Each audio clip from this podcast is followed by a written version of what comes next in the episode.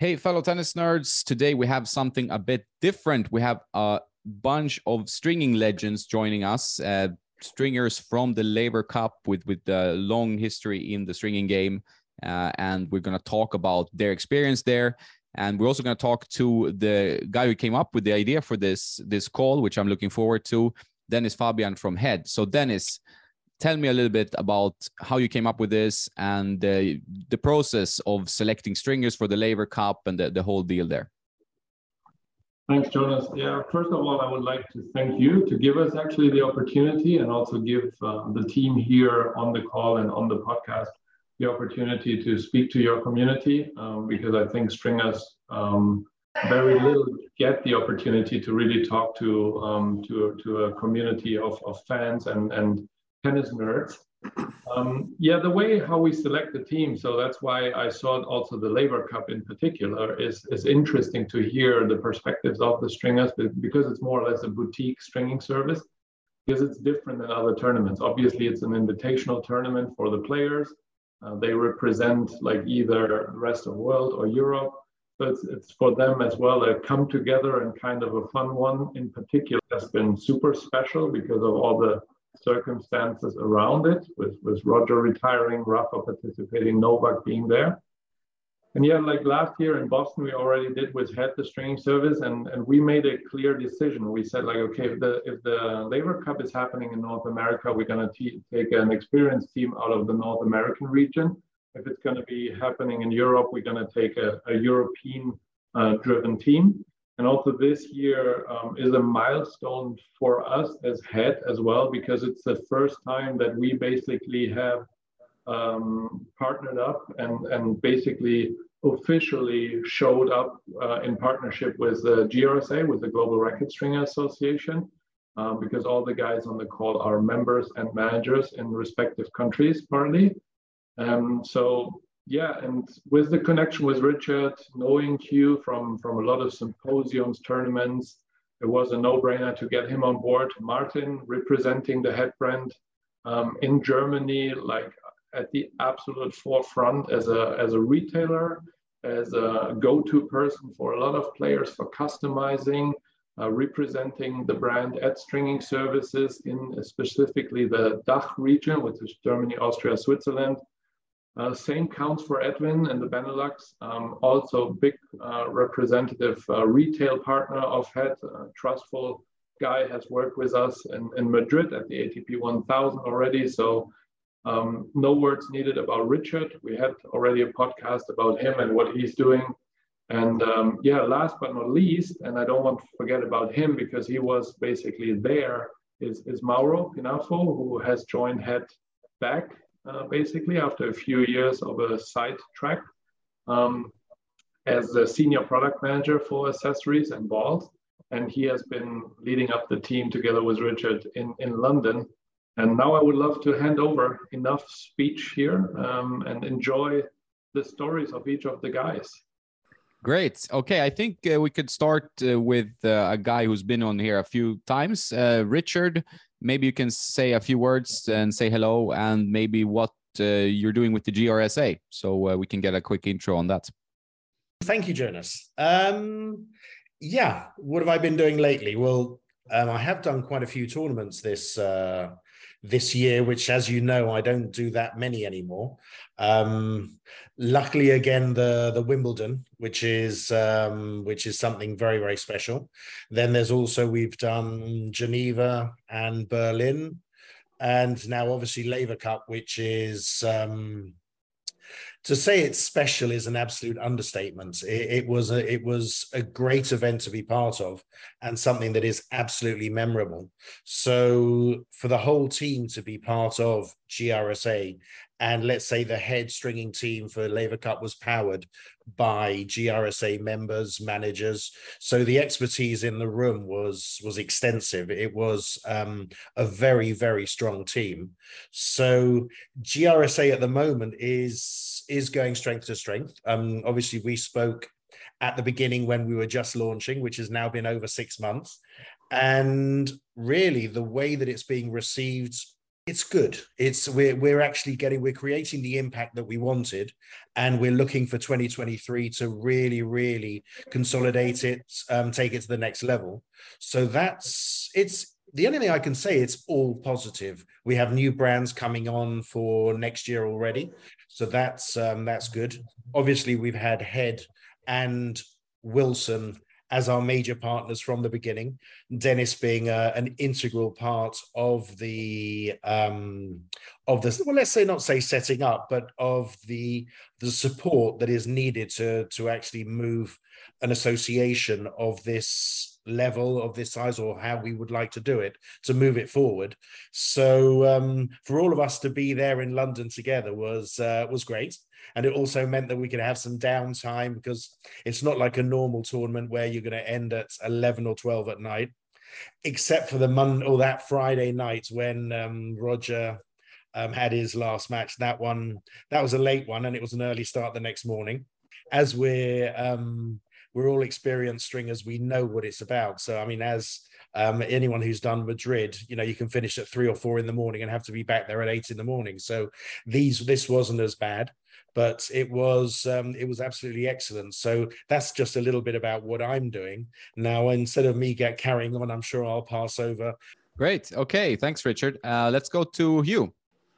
Hi. Um, well, thanks for having me on the, on the call, firstly. Um, well, I, I sort of got in, Got into stringing. I've been stringing now since I was about eighteen. Probably a very similar story to a lot of other people. I was costing my parents a small fortune in restringing, uh, snapping strings in tournaments. So they t said for me, sat me down, said, "For your eighteenth birthday, uh, you would like a stringing machine, wouldn't you?"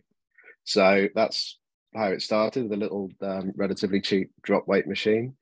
Um, fast forward about well, roughly twenty years. Um, Took things a bit more seriously, started doing some tournaments. Um, I do quite a few of the, the U K uh, grass court events uh, here. Um, worked with Richard at Wimbledon, which has been, you know, as, as you would expect, Wimbledon's obviously a, a massive privilege to be part of. I've been doing that for the last seven or eight years. It's long hours. It can be, you know, certain parts of the, the tournament are quite brutal, but you know, it's Wimbledon, you know, so there's, you know, it's a very, it's one of the best places to be if you love tennis. So um, this year's been, well, let's say it's been a bit different. Um, so, you know, had Wimbledon, I had my usual grass court events. I was then thrilled to be asked to do the Laver Cup. And it's been a couple of firsts for me this year, as Richard alluded to. Laver Cup was very, you know, very special. Um, you know, I, I, massive, you know, like all the big four, but I'm a massive Federer fan, so to be to be involved, you know, you just look up and from the stringing machine and there's legends walking past, you know, Federer, the big four, Laver, McEnroe, you know, Borg, um, even Stan Smith, you know, walking walking past, you know, and, and he was wearing his Stan Smiths, which was brilliant. So it's just, it's hard to describe, you know, if you're a tennis fan, it's just, you know, to, and then to actually be working there as well and working for the players was brilliant. Um, just before that, I got to do my first Davis Cup, um, looking after the Netherlands in Glasgow. And then uh, next, not next week, the week after next, I'm working at the Billie Jean King Cup as well, the Fed Cup. You know, it's quite, quite been quite a year from that perspective. But, um, you know, like Richard said, you know, I also, you know, you know, honourable mention that I, you know, taken up the U K manager role of G R S A over here. Again, like Richard said, it, it's all very positive. It's a very positive thing for the industry. It, it's it's good for, you know, the brands are getting getting on board, getting giving the support behind it, which is is what's needed. Um, you know, so twenty-two has, has been for me personally quite a positive year for stringing, quite positive as well, and hopefully it can kick on next year and beyond. So that's me. That's great. Thanks, Hugh. Great story. And uh, nice to hear about uh, how it is to string at the Laver Cup. And if you want to add uh, about that, that experience, because I'm I, I went to the Laver Cup once uh, as a kind of a sponsor invite, and it was amazing. It's an amazing tournament, and I am keen to hear your your thoughts about being there, especially this year because it's Federer's retirement, so it was a bit of an extra special with all these players. Mm. Uh, so we can uh, move on to Martin. Yeah. Good morning. yeah. Basically. Um... Uh, as Richard and you already said, my story is pretty similar to, to theirs. Uh, he was just describing how he started stringing. For me, it was pretty similar. Um, was at the age of sixteen, but uh, I developed starting stringing for myself and uh, went on and trying to improve, started on tournaments. And yeah, a couple of years ago, I even uh, did it more uh, intense uh, to uh, string on uh, tour tournaments. The Laver Cup event, of course, which was the m- most special for me uh, up to now because of the situation uh, with uh, Federer's retirement. Um, Uh, it's very, it's not necessary to find any words. It's very, very special. And um, the whole history of stringing and customizing also, um, there was a, the partner was already always Head with me. And um, so I'm really thankful to what, um, to what Head did for me by letting me participate in the team this year. Yeah, so long, long history of stringing, and yeah, usually you end up in it because you break strings. I guess that's that's how you start. That's correct. Yeah, this is good. Everybody needs to learn how to string. I think that is a good, important message to the tennis nerd community. Thanks, Martin. Uh, let's move over to Edwin. Hey, good morning. Yes, uh, similar for me. I'm starting with tennis when I was thirteen years, and from that moment I was not off the court. Every my whole life is tennis. When I was eighteen, my old teachers from school were starting a tennis club, and I w- school was not good for me. So I wanted to be a tennis teacher. I did my exams, and from that moment, I was giving tennis lessons. Still, I still do it. Uh, and then, yeah, my students want to know what stuff they need. So I started a, a tennis shop. So I do that now for forty-five years. That's that's the main thing from me to do. Stringing, I do it all my life, from starting from my own rackets, now the whole day stringing for all people who are yeah, in, in my area. And from, I think, two thousand fourteen, I'm stringing on a higher level with starting the courses. I, I went to Richard for one day, uh, for private lessons, and from now on, um, I can say I've been Pro Tour stringer. Uh, I did uh, two thousand eighteen, I was in Australian Open, and two years I did Madrid Open, and this year, uh, yeah, I got the invitation from Head to do the Laver Cup. So that was, very, I'm very proud of that, to be there on that team, and then stringing, yeah, with the best stringers of the world. And Edwin, you, you have uh, one of the most popular tennis balls in the world traveling with you, right? Like, it's a social media star. Yeah, that's true. My ni- nickname is Eddie, and I take Eddie with me every time where I'm there. Everybody is talking about it. I use it in all my advertisements, and yeah, that's very good. Thanks, Edwin. Uh, let's go over to, to Mauro then. Yes, hi, Jonas. Thank you. So as Danny mentioned, I am the product manager for strings, machine, and accessories here at Head. I worked already for Head years ago. I'm an engineer other than a product manager. So I actually developed the first uh, Head stringing machine in two thousand fourteen, I think I remember. And then uh, now we are the third generation, thanks to Danny's uh, development in the last years. I also started, I also was part of the organization of the first uh, Head stringing service at Indian Wells in twenty fifteen, I think I remember. Yeah, so that's those were the years where Head came uh, strongly in the Head stringing uh, services. And the level we have uh, reached now at the Laver Cup, uh, it was really unbelievable. I was really happy to be part of this um, team and this organization together with Richard and the team. And I think the level we offered was uh, really, really high. The team was able to um, create a trusted relationship with the players. That was the most important uh, thing for me. Uh, players were coming, some of them asking also for suggestions about tension, about how to solve some breakages of the strings, on the, the knots. So um, I think this is really important to show the, the expertise of these uh, guys and uh, really the level that we can offer in such a special event. Of course, they are very competitive, but also more open to to talk to express their needs, uh, what they need, what they like from the racket, and the team was able to deliver this at the highest level. Maybe a couple couple words from from my side as well to add on to Mauro for for your for your tennis fans out there, because Mauro and I also go back into a history where we have worked together at Prince, uh, where we um, both together kind of developed a lot of Prince strings that are still on the market out there today. Then obviously Mauro took his turn and started his role and kicked off everything here at Head for for this category and stuff. Uh, I was lucky enough to um, yeah uh, join Head in twenty seventeen, and and now I would even call it the dream team is back.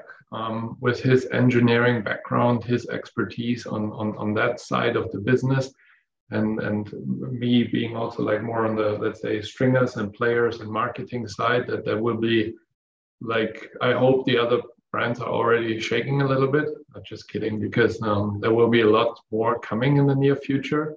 And, and overall, the past couple of years, also thanks to especially the people that are here on the call, and I could mention a couple a handful of more um, that are mainly based over in the U S, just to name a few, like Mike Stevens and, and um, those guys, and Julian Lee and um, uh, Jim Dowse and, and uh, Thomas Stilwell, who are like also part of like the head, head team overall globally.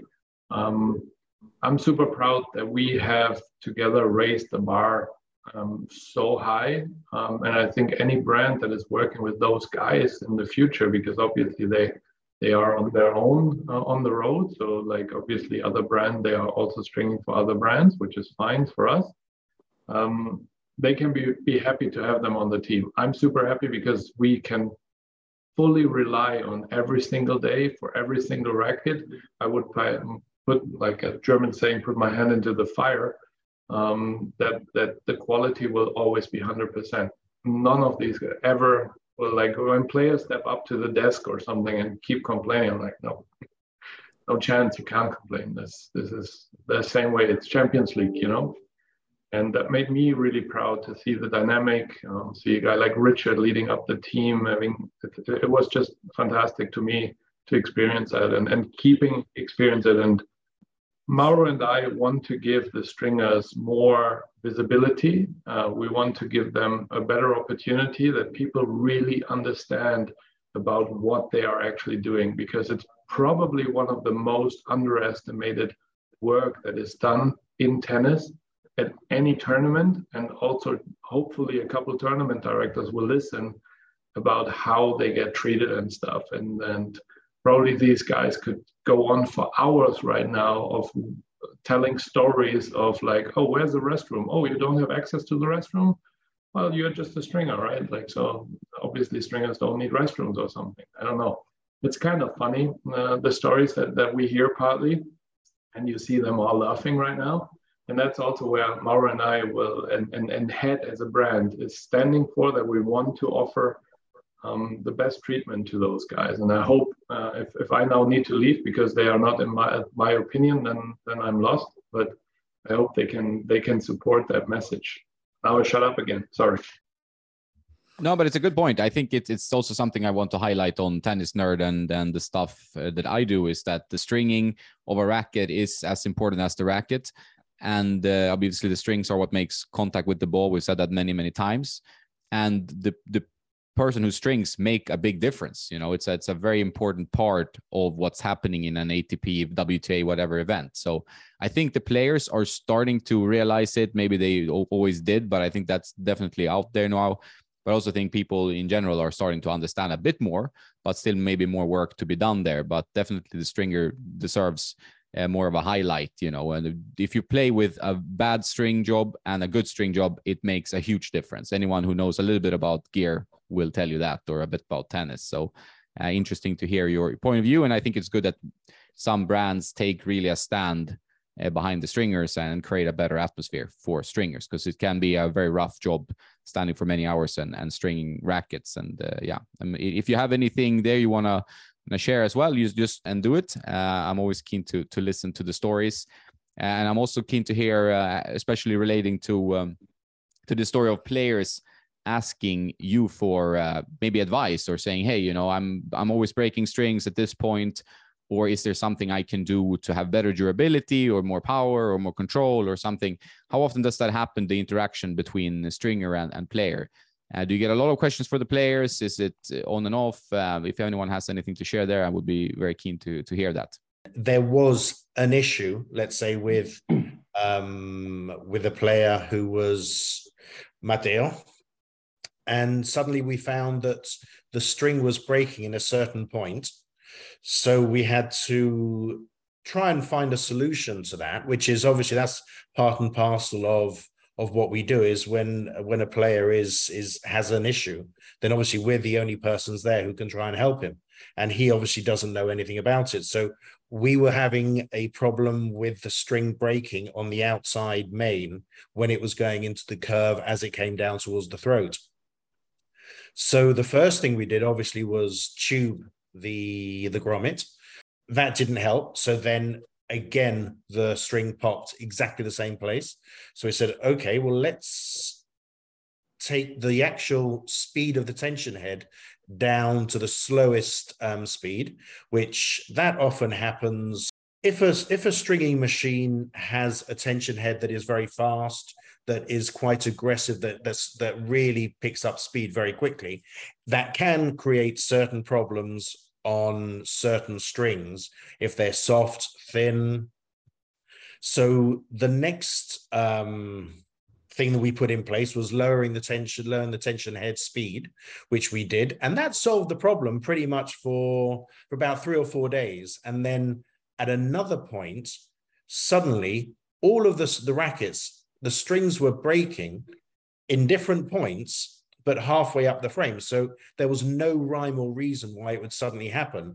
And we suddenly had this issue where Mateo was, was practicing, and he, they were just bringing us in one racket after the other, after the other, after the other, and we were having to deal with it. So at that point, he was actually down to his last racket. We had four rackets. So we had the four machines with his frames, doing them as quickly as possible. He then broke the last one he had and finished off the um, the warm up or the the hitting session with a frame with a broken string. There was obviously, we just couldn't get them. They were breaking too quickly for us, where we couldn't deal with that. And there really it, there was no rhyme or reason why this was happening. And in the end, the other rackets that we did for him all worked perfectly. So he got through his matches. He was he was fine. But we we had to deal with something something like that. And in a way, dealing with issues like that just comes from experience. So as it was in a very, very experienced uh, team, we could all put our heads together and just um, look at how we could find a solution. We were dealing with him and his agent. So, you know, it was all of us. And so he took notes. And then we also dealt with uh, the fact that all of the training and the, and the, um, and the warm-ups they were doing all the way through the week were pretty much to a closed stadium, which means that the stadium, once you get the eighteen or twenty thousand people in there, the temperature goes up easily by, let's say, five five degrees. Well, that difference in temperature suddenly means that the ball can start flying more. So we did have conversations with the players about uh, maybe having going on court with two different tensions, a slightly higher one, so that if they found that the temperature had gone up and the ball was flying slightly, they could then change very, very easily from one racket to the other, throw the rackets back to us so we could then restring them at the, to the higher tension if needed. And um, and we managed to go through it where no player had really had any any issues at all. Um, with that, I'd also like to say we had the room divided in blue and red. So we had the blue machines on the left, red machines on the right. And one of the original discussions was, well, what about if we string all the red guys on the red machines and the blue guys on the blue machines? But we we quickly realized that was no way would that be possible, for the simple reason that we didn't know when they were going to be coming in, the time needed to to do them. So in the end, it was um, getting the rackets done when they were needed for, so that we could uh, give the perfect um, stringy service that we wanted and getting the rackets out on time. And pretty much all of us were stringing at exactly the same D T. So with that, it we were all using the Parnell knot. So all of the rackets, whether it was strung by myself, Hugh, Erwin, or um, Edwin, sorry, Edwin or Martin, it made no difference. They were coming out exactly the same. And at some points, we had to split rackets. Not very often. It's not something that we would normally do. But um, at certain points, if we needed to get rackets done, and I believe there was one time when we had Novaks, where we had quite a few that needed to be done and they needed to be done straight away. So, hey, we got them on. They all came out of the same D T, all looked exactly the same. So there's um, there really wasn't an issue. And all the machines were actually pulling at perfect tension. So we didn't have an issue of one machine pulling slightly tighter. And as we were checking the the every racket that came off, we were checking it with uh, with the D, with the E R T three hundred, which we all had, and we just checked it, and all the D Ts were perfect. So it just meant that we had the confidence to be able to, if a racket came in, and let's say I was petit, I was doing one particular player, it didn't make a difference if we had to suddenly push one to another machine. It just meant that we could do everything perfectly. So, so yeah, it was um, the whole thing really was was very was was successful. And dealing with them, I think the only player that we did have that problem was with um, with Mateo, and in the end, it worked out all right on the match day. So that was the main thing. And one thing to mention here, because before all the comments going to start on the um, on the comment section in your in your postings, uh, Jonas. Um, yes, the guys checked the grommets. Yeah. Uh, because that that might be the oh, why didn't they just quickly check the grommets? And yes, there might have been an issue on uh, because if it happens on multiple frames, then it can't be like an easy fix because that would be weird.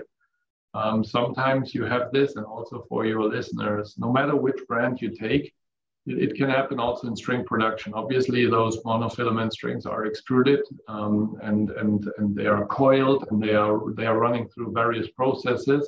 And Mauro can even could even speak more to this, and I don't think we want to go into full detail here, but like during the extrusion, coiling, stretching process, if one of those reels where the string gets pulled, like it slips slightly, it it can make some inside damages that you you would never see. You would just never see, and all of a sudden it happens that you have a reel of a string where all, the, all of a sudden can happen that randomly a string breaks and nobody knows why. And, and it, it could be as easy as that, um, or even the temperature in the facility has changed by one degree.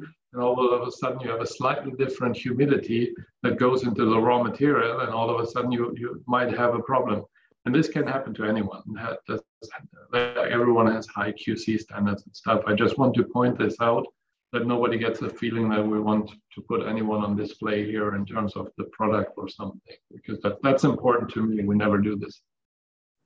No, but it's interesting to hear these kind of practical stories that pop up, because I think people don't understand, like it's just like string, string, string, string. But I think at any tournament, and you, if you have any interesting stories, please share, there will be stuff that happens, and it would put a lot of stress on you guys as a team or as an individual stringer, that you have to solve this certain issue that popped up from nowhere. You know, you wouldn't expect this problem to keep happening with all his frames. It would be more like, okay, it's a grommet thing, it's something, you know, in, in your... your own mind, you would think that. So that's very interesting to hear, and I don't think people know what kind of stresses and stuff that is happening when you're running a stringing service, because it's pretty intense pace all the time, especially for Grand Slams and so on. I mean, that that was probably the moment when the the stress level was the highest in the room, solely because we had a serious problem that was affecting a player in a way that we knew we had to find the solution. And we thought that we'd found it.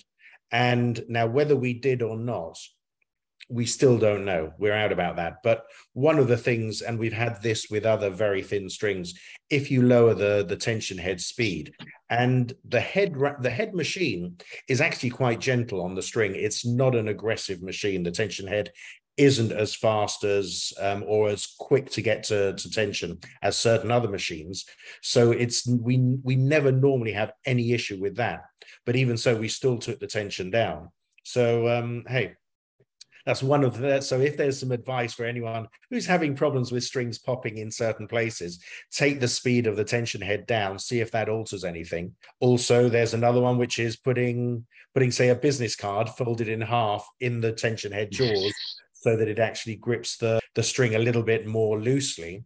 Um, or not as not as tight, so it's not as aggressive on it, and that's that's a way of um, doing that. So there's two pieces of advice for anyone, any of of your tennis nerds who who string themselves or or have issues of that um, of that type.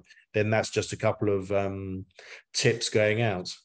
Cool. Anyone has any interesting stories to share in general, or just the experience of, of stringing at the Laver Cup? This being a very special year now with with the, the four the big four or whatever you call them. I saw Andy Murray, he posted that one, three goats and a clown.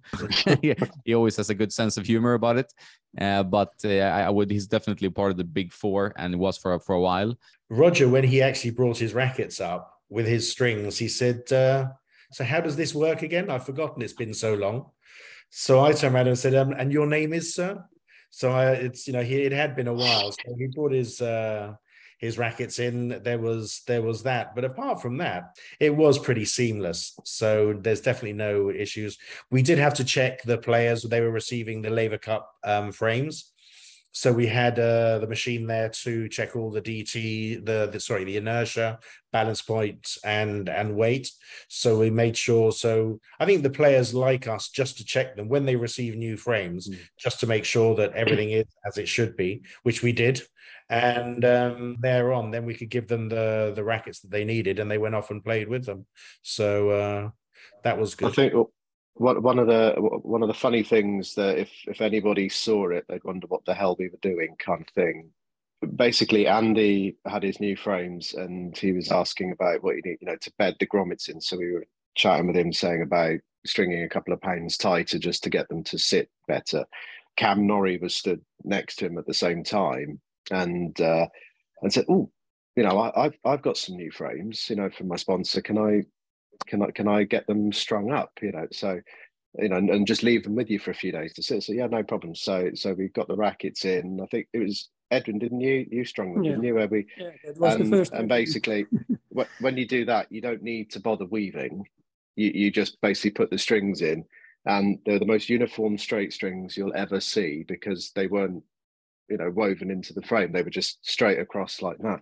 And it's uh, that that for me was, you know, half tempted to give that back to the player and go, there you go, ready for your match, and then just see what they would say. You know, when you have the, these events, for example, when you string, do you get a sense of how much uh, the player understands of the process of stringing? I saw you, Richard, you did uh, this video for for Head with Taylor Fritz and uh, yep. who, who else was it? Diego Schwartzman. Yeah, yeah, exactly. Yeah, yeah. So, I mean, do they know how to string? Do they have any idea what goes into stringing? I'm, I'm keen to hear how much much they know about this, uh, the stringing game. Diego's joining the stringing team next year, actually. So. Yeah, well, actually, both of them said that they had tried stringing, but a long time ago when they were young kids. So Diego, obviously Spanish speaking. So um, for us, it was very, very easy. And the link, and I think that's probably another thing. Um, quite a few of us speak different languages. And when you, when you deal with a player in their own language, it's so much easier. They can express their feelings more, uh, more easily. So with Diego, obviously we were talking in Spanish, and he said that he used to travel with one of the little portable machines so that he could look after his own frame. So he had um, he had definite stringing experience, hadn't strung for quite a while. And I think that Taylor also said that he'd strung when he was um, much, much smaller, but he'd forgotten how to do it. So both of them got on the machine and uh, managed to do a couple of crosses. And then um, I don't know if you've seen it, where they were actually measuring the string, and they had to measure twelve, twelve meters, and they had to measure it um, in whichever way they wanted without using a measure. And Diego did it. He said, okay, well, I'll use a racket. So he measured it, and literally he was two centimeters over twelve meters. So to do that and actually do it on the racket, I don't think I could do that. I mean, he really, he really was really, really good at that. And he pretty much won the the string off between himself and and Taylor, and it was it was it was a good it was a bit of fun, which often is uh, is nice in in that sort of thing. And as it's Laver Cup, there's less rackets. It means we have a little bit more downtime, so something to fill that, create some some fun, get some interaction with the players. So it's uh, so it was it was it was excellent. But they both of them had experience with stringing, and I think for that, when they were trying to do the crosses, they realized how how much uh, a stringer needs to be an expert to be able to do their rackets. And you mentioned it at the beginning, where, you know, the the actual craft or the art of stringing isn't recognized the way in the in the way that it should be. Now, going back to G R S A, that's one of the things that we have an advisory board, and Dennis is on the advisory board, which uh, which is obviously really good. We also have Ron Rocky from Wilson on the advisory board. And this is something that we've all agreed that we need to do, which is actually to push the fact that the stringing part is the important part. I mean, a tournament cannot work without a decent stringing team, and it can either make or break the, the tournament. Well, if you listen to every tournament, when the winner goes up, they are they actually thank everyone, including the person who brings the water, picks up the balls, but there's only ever been once when a player actually says, I'd like to thank the stringers. There's only ever once we've ever, ever heard about it.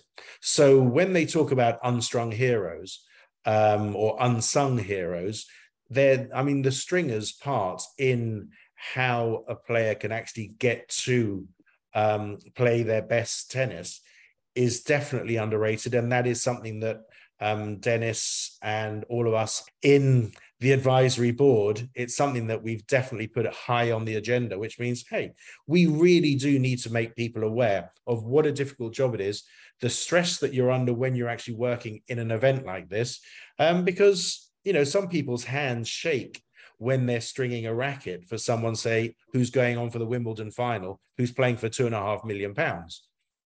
You know, you're talking about serious money. And although a stringer can't make someone win, they can definitely make them lose if the racket isn't done as it should be.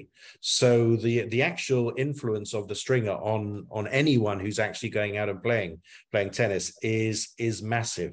That's just something I'd like to put in. I, I wanted to put in there because of your, when you mentioned it at the beginning, where um, making people aware of the the importance of the stringer. And obviously, we're not we're not the stars. The players are the stars. We just happen to be there to be able to um, help them help them shine. Let's say that. Yeah, no, I think an equipment makes a difference. And I, what I've seen, like, over the years now, talking, I, I help a lot of pro players with their racket choices and their string choices. And there seems to be a more of an understanding of how the gear affects their play. So I think maybe in the future, we will definitely see a gradual more appreciation towards the stringer, because it is an important part of the whole equipment equation. And it's like, and it has to be fresh for the pros. So it's not like a, something you string it and then you play for the same string for two months, like some recreational players do. This is something that happens on a daily basis, and they will quickly notice if it's done right or, or done wrong. One of the interesting uh, things you mentioned was that uh, Diego traveled with uh, a small portable machine. And there are a bunch of portable machines. Uh, you, Mauro, with your technical background, uh, what would you say, how good can a portable machine be? And are they, like, good enough for, for pros to, for example, travel with, or more advanced juniors if they want to string at tournaments and have their own, uh, own machine with them? Oh, well, I think portable machines are good for a certain level of players, as you mentioned, juniors, or uh, or even for uh, maybe an emergency stringing uh, at the hotel. Yeah, the the important thing of a machine, as as Richard mentioned, is how the tension is applied to the strings, uh, faster tension head or quicker, or. And uh, of course, how the tension is kept constant while pulling, because uh, some portable machines, maybe they just apply a displacement and then the string is pulled to a certain tension, but then while you string, the string is losing already some tension. So it's really important how the tension is kept constant by the stringing machine, and how the rest of the equipment is the, Uh, if the tools are not uh, well maintained also, uh, the string could slip, or the frame could not be fixed perfectly, could not breathe. and the string job comes out completely different. And then you have five rackets, and every racket is, uh, has a different uh, D T. As uh, Richard mentioned, uh, the great level of service was proved also by the fact that four different stringers could give uh, the same D T on four different rackets. This is uh, the stringer's expertise, but also the string machine uh, level and uh, quality. So, of course, portable machines are good for certain levels. Uh, when you go up to these uh, professional players, then you need, uh, of course, uh, uh, higher level equipment. No, I, I understand that. Uh, so, for example, uh, I can ask you, Martin, maybe how how difficult is it to adjust to a machine? Like, for example, you you have one machine that you're used to, and then you need to learn a new machine for a tournament. Is that something that takes a lot of time? How quickly do you get into that? Basically, it doesn't change anything uh, on the process of uh, stringing.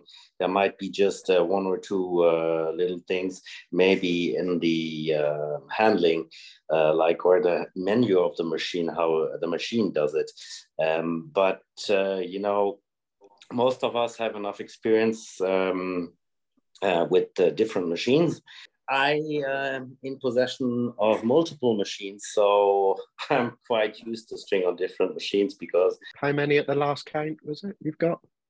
Uh, How many machines? I purchased I purchased another one during the tournament in Eastern, so now we're at eleven again. So I'm quite used to it. But I would say if you have a, a certain level of uh, stringing, you have been stringing... Um, on different machines, and um, even though maybe it might have it might have been a small uh, or a short moment you didn't uh, use a particular machine, once you string one racket on it, you get used back to it, and you remember, yeah, this is this and that, and basically you get back to it. So it's not uh, that difficult to adopt if you string on different machines.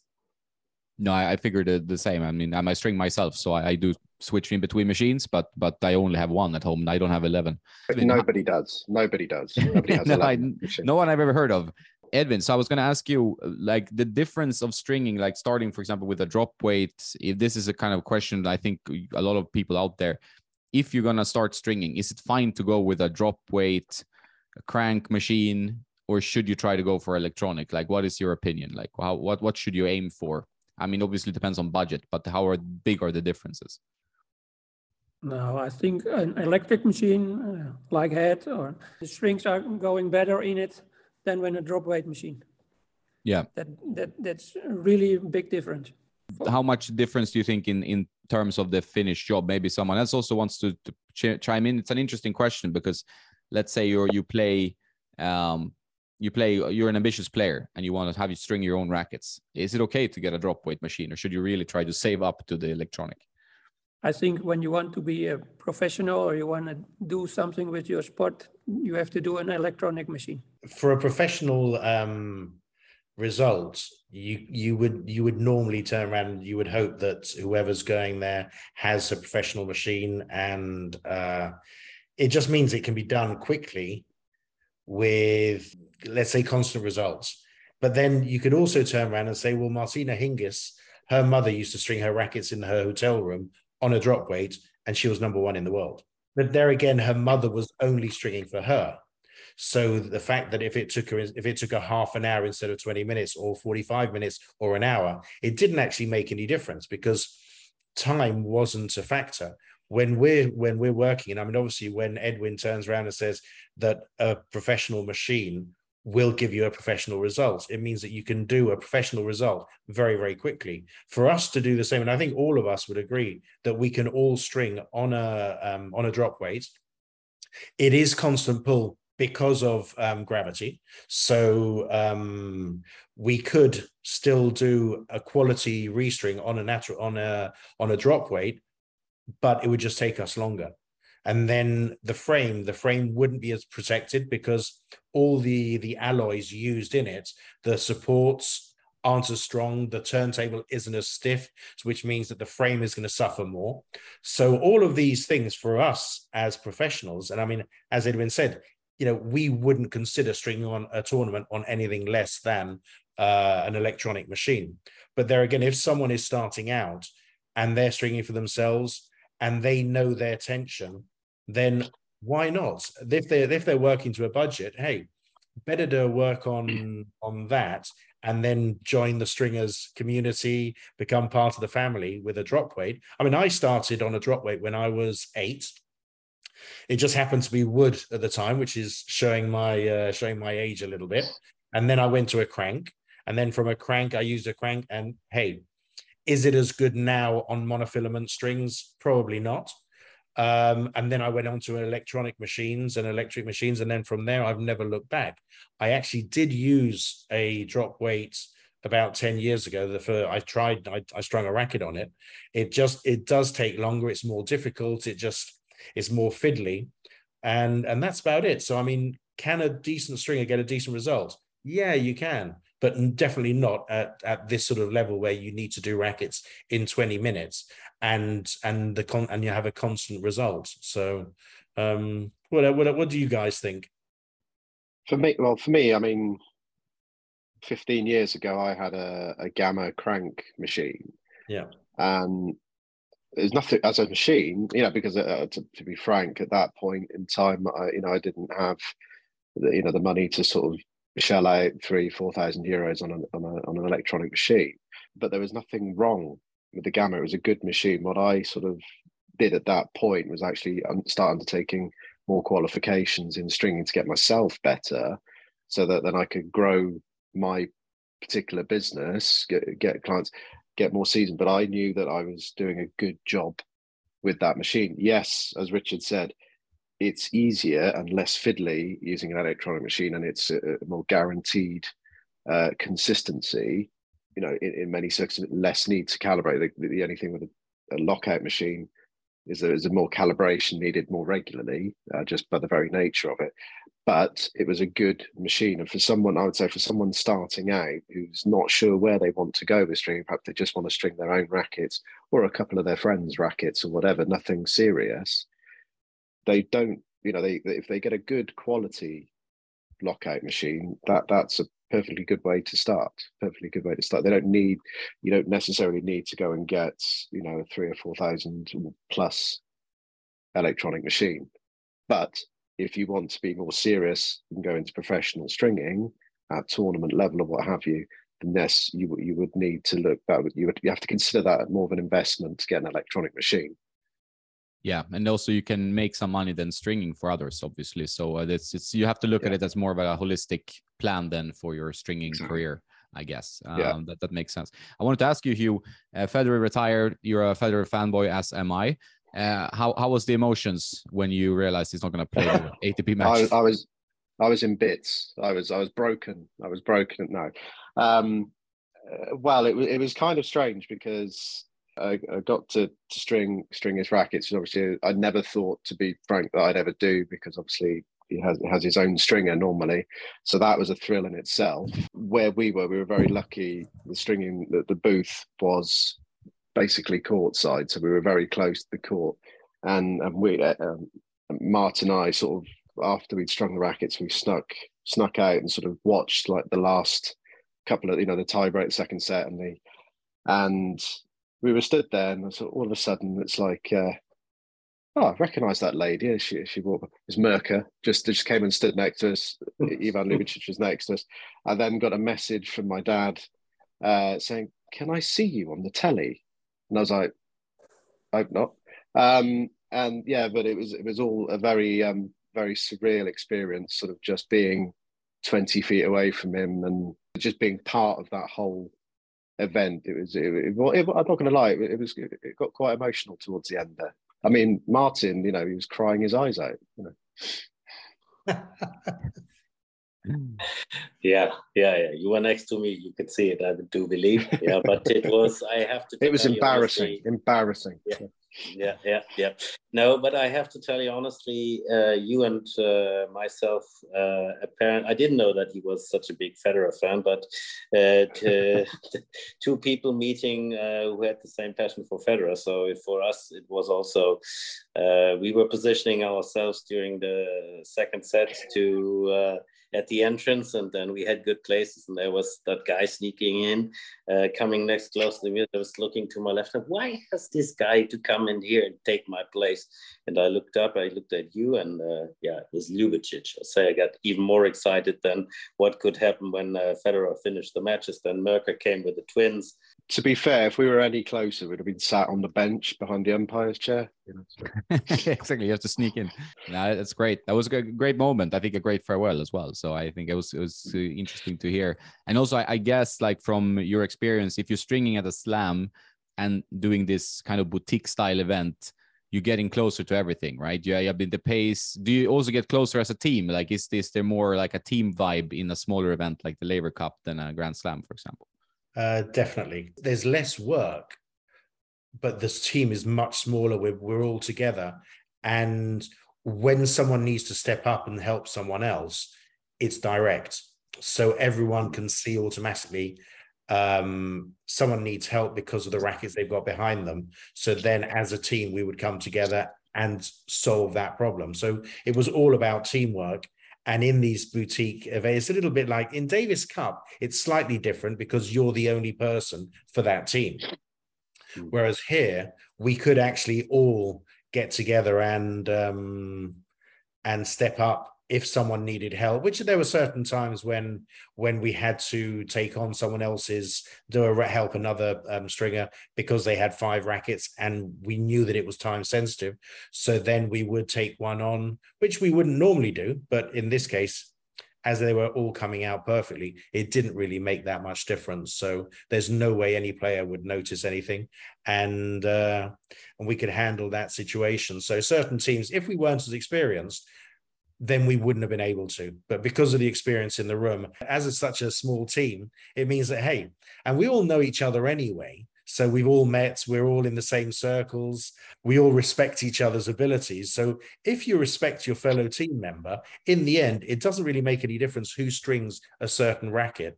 It's the, you know that even if it might go out with your name on it, you have enough confidence in your teammate that you can put, you say, yeah, yeah, these five rackets I did, and know that he's done just as good a job as you have. So that is, uh, that's really, really important as well.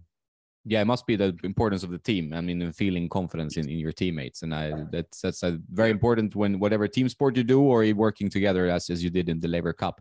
Uh, I know you're busy guys, and we've done an hour already. Uh, you want to have any final comments or anything you want to add, or you want to push your own stringing service? That is fine. Well, the, the the good thing with uh, with obviously the team was, although it was the head stringing team, it was powered by G R S A, which yep. um, everyone is a G R S A member, all tour tour certified. So everyone is a member of the G R S A International Stringing Team. Um, and then from there, then, hey, anyone else, anyone wants to learn or wants to um, become a member, we'd love to, you know, them to join the family. And if there's something that they need to, if they believe that, hey, I'd like to take up stringing, we teach, we have courses for people to take up stringing, which means we'd be welcoming more people into um, this craft that we that we all love. So if there is anyone out there, then um, then please come and join us, because, hey, if whichever country you're in, we've always got a good manager there who is literally of our level. So level capable of stringing Roger's racket, Novak, um, Andy, all of those, Rafa. So we are capable of going at that level. So we have something to be able to show other other stringers. So, and we're all very, very generous with our knowledge. So um, that's probably the one thing that I would like to say. And then I'll pass it over to everyone else and say thanks, Jonas, for for for having me on the on the podcast and being part of the Tennis Nerd um, experience. Yep. So cool. um, thank you very much, and I'll hand over to one of my teammates. It was a very good uh, week for me. It was I have never experienced this before. Uh, thank you, Tennis Nerd. Uh, it was uh, good talking with you, and for me, it was my first podcast. So, thank you. Bedankt, bedankt. Uh, Jonas, just wanted to say thank you, just mainly for, for having us on and sort of, um, you know, drawing attention to, to stringing and stringers. Hopefully it's been of interest, you know, to, to the people who will be listening, um, you know, that our experiences at the Laver Cup. So, you know, thank you for, thank you for having us. Yeah, Jonas, I would like to say uh, thank you too for this uh, special opportunity um, to have us here. And uh, yeah, um, hope to see you soon, hear from you soon. I'm sure uh, we meet here or there. So talk to you soon. Danke. And at last, but not least, I yeah I want to express again my thank you to the team because of the great uh, service they have uh, provided uh, under the name of Head. And uh, again, as Richard said, uh, there are a lot of opportunities of uh, in every country to learn stringing, to increase the level. And uh, I think this is a great opportunity for everybody. And thanks to you, Jonas, for hosting us today. All right. That's a great way to end. Thanks again, guys. If you ever want to come and talk strings or stringing, uh, you know where to find me. Just contact me and we'll, we'll, we'll do another podcast or something. I appreciate your time. Have a nice day. And uh, yeah, we keep in touch. Thanks. Thank you, Jonas. Thank you. Take care. Thank you, Jonas. Thank you. Bye-bye. Ciao, ciao, guys.